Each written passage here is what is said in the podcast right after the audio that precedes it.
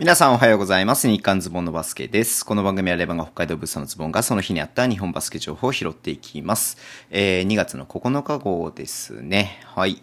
えー、っとね、さっきね、さっきっていうかまあ、えー、9日の日の夜に、えー、YouTube ライブでね、えー、明日、えー、10日にね、行われます、えー、B1 のね、第21節のね、予想しました。うん。でね、まあその試合結日とね、あの答え合わせを10日の日のね、夜の10時半からね、いつもよりも30分遅いですけどもやりますので、またね、ぜひご参加いただけると、ね、っていうふうに思っています。はい。なんか、なんかうまく喋れないな。で、その後ね、その流れで、ポッドキャストもね、収録したんで、まあちょっとね、えー夜の10時から、今ね、夜中の2時ぐらいなんですけど、まあずっとなんか喋ってるみたいな感じだったんで、あまりね、声が出てないかもしれないですけれどもね、今日もニュース拾っていこうと思うんですけれども、まあそんなね、いっぱいニュースがあったわけではないので、えーやっていこうと思います。まずね、まあ大きい話としましては、えー JBA の方からね、リリースがありました。えー27日から、あー、何言ってんだ。2月の17日から23日までね、カタールで行われます、えー、フィーバーアジアカップ2021予選、うん、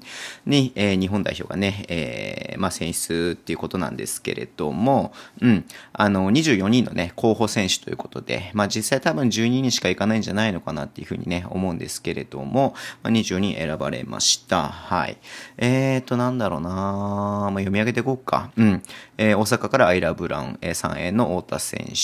えー宇都宮竹内康介、アルバルク東京竹内ジョージ、秋田古川、えー千葉のギャビン、えー川崎の篠山流星、シーフォース三河金丸康介、えー川崎、えー辻、えー宇都宮のライアン・ロシター、横浜の秋チェンバース、えー京都の長吉、アルバルクの田中大輝、えー名古屋の張本、えーアルバルクの安藤聖也、えー富山の橋本康介、えー千葉の、えー富樫勇樹、えーと渋谷からベンドラメレオ、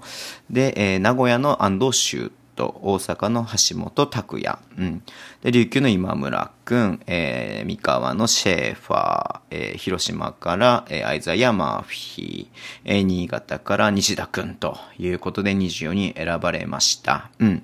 まあ、ファジーカスが選ばれてないと。まあ、これも前回もそうでしたけどね。うん。まあ、ファジーカスちょっとここのところね、すごく得点いっぱい量産していて、まあ、動きもね、いいから、まあ、ファジーカスもありなんじゃないのかなっていうふうに思ってましたけれども、えーっと、まあ、アイラ・ブラウン、ギャビン、えロシターっていうね、3人の帰化選手を呼んでいます。うん。で、まあ、ロシターはね、ちょっと怪我なんで、ちょっと今月の試合は難しいかなっていうふうに思うと、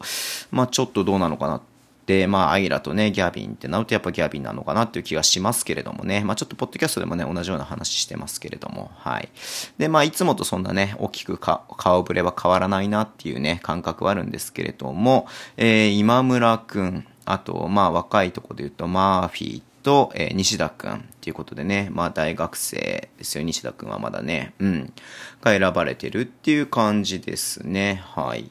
まあここから12人選ぶとどうなるのかなまあね、ちょっと、まあ報道によると1チーム、えー、1選手みたいなことも出てたんで、まあそうするとなかなか選ぶのもめちゃめちゃ難しいんじゃないのかなっていうふうにね、思ったりとかもしますけれども、うん。で、まあ、18日、19日で、20日だけ空いて21、22、23ってね、まあ6日間で5試合こなすことになるんで、うーん、まあこれを考えるともしかしたら12人じゃなくて14人ぐらいでいくのかなっていう気もしないでもないですけれどもね、怪我だったりとか、まあ体調不良だったりとか、まあ疲れだったりとかを考えるとね、っていうのもあり得るかなっていうふうに思いますけれどもね、いずれにしろここで行っちゃうとね、帰国後2週間は隔離になるので、まあ間違いなくリーグ戦には影響してきますし、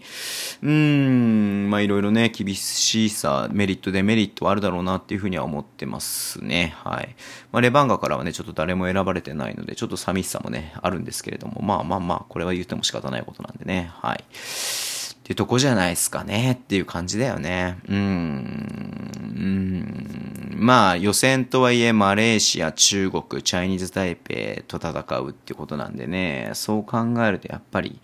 まあ決してね、簡単な試合ではないだろうなっていう感じはするんでね、やっぱりフル、フルメンバーといいますか、まあできる限り最大値を作れるようなメンバーでね、臨んでほしいなっていうふうに思っています。はい。で、えっ、ー、と、まあ、あとちょっとニュースとしてこれが気になったのが、えー、ファイファイヤーボンズ、えー、福島ファイアボンズのエリック・マーフィーが IL ね、インジャーリストへ登録ということで、まあ、マーフィーね、つか福島がね、ちょっと外国籍2人買って、2人カットじゃないか。えー、1人カットしてネパウエがインジャイリスト。うん。っていう感じなんで、まあ、マーフィーまでね、ちょっとインジャイリストってなってるとね、やっぱり厳しいなーっていうのはありますよね。まあ結局マーフィーがね、中心選手としてやってきた部分があるんで、うん。えー、右変形性膝関節症だって、ちょっとどういう、ね、病気なのか、ちょっと病気とか怪我なのかわかんないですけれども、うん。いやちょっと心配ですよね。まあ NBA でね、やってた選手ですんで、うん。まあちょっと福島もね、ちょっとここからもうちょっと上げていきたいなっていうのはあるだろうからね、まあそこを考えるとちょっと厳しさっていうか、まあ大変だろうなっていうふうに思ってますね。うん。フェイゾンとセントフォートってもともとシーズンの初めにね、あの福島にいた選手ではないので、うん。まあ、その辺も含めてね、ちょっと今後ちょっと注目したいなっていうふうに思っています。で、もう一つね、えっ、と B じゃなくて W の方なんですけども、W リーグが4回目の PCR 検査を行ったということで、えー、で、選手、ヘッドコーチら全員が陰性ということで今日出ていました。うん。まあ、ひとまずね、一時期ちょっとね、あの、日立だったりとか、えっ、ー、と、富士通だったりとかね、結構いっぱい出てましたけれども、陽性がね、うん。まあ、これでね、えー、ひとまず、まあ、みんな陰性ってことなので、まあ、一旦ね、中止、中止、中止になってた部分はありますけれども、まあ、今週末からね、始まるので、うん。まあ、開催できるっていうことみたいですね。はい。まあね、言うても仕方ないことなんだけどね。うん。まあ、これに関しては、まあ、こうね、本当安全を守っていくしかないんで、うん。まあ、安全をね、優先して、まあ、W の方もね、やっていってほしいなっていうふうに思っています。はい。まあ、今日はそんなとこですかね。えっ、ー、と、またね、今晩も、えー、10日の日もね、YouTube ライブやりますんで、またお越しいただければと思っています。はい。えー、Twitter でも情報を発信します。ぜひフローお願いします。インスタもやってます。YouTube と Podcast を毎週配信しています。そうだ、ポッドキャストだからね、そう、火曜日の日に、えー、配信、あ、火曜日、火曜日じゃない、水曜日の日にね、配信しようと思ってますんで、そちらもお聞きください。えー、ではね、えー、ではねってなんだ、ラジオトークのべきいう方はハートボタンを押してください。では今日もお付き合いいただきありがとうございます。それでは、いってらっしゃい。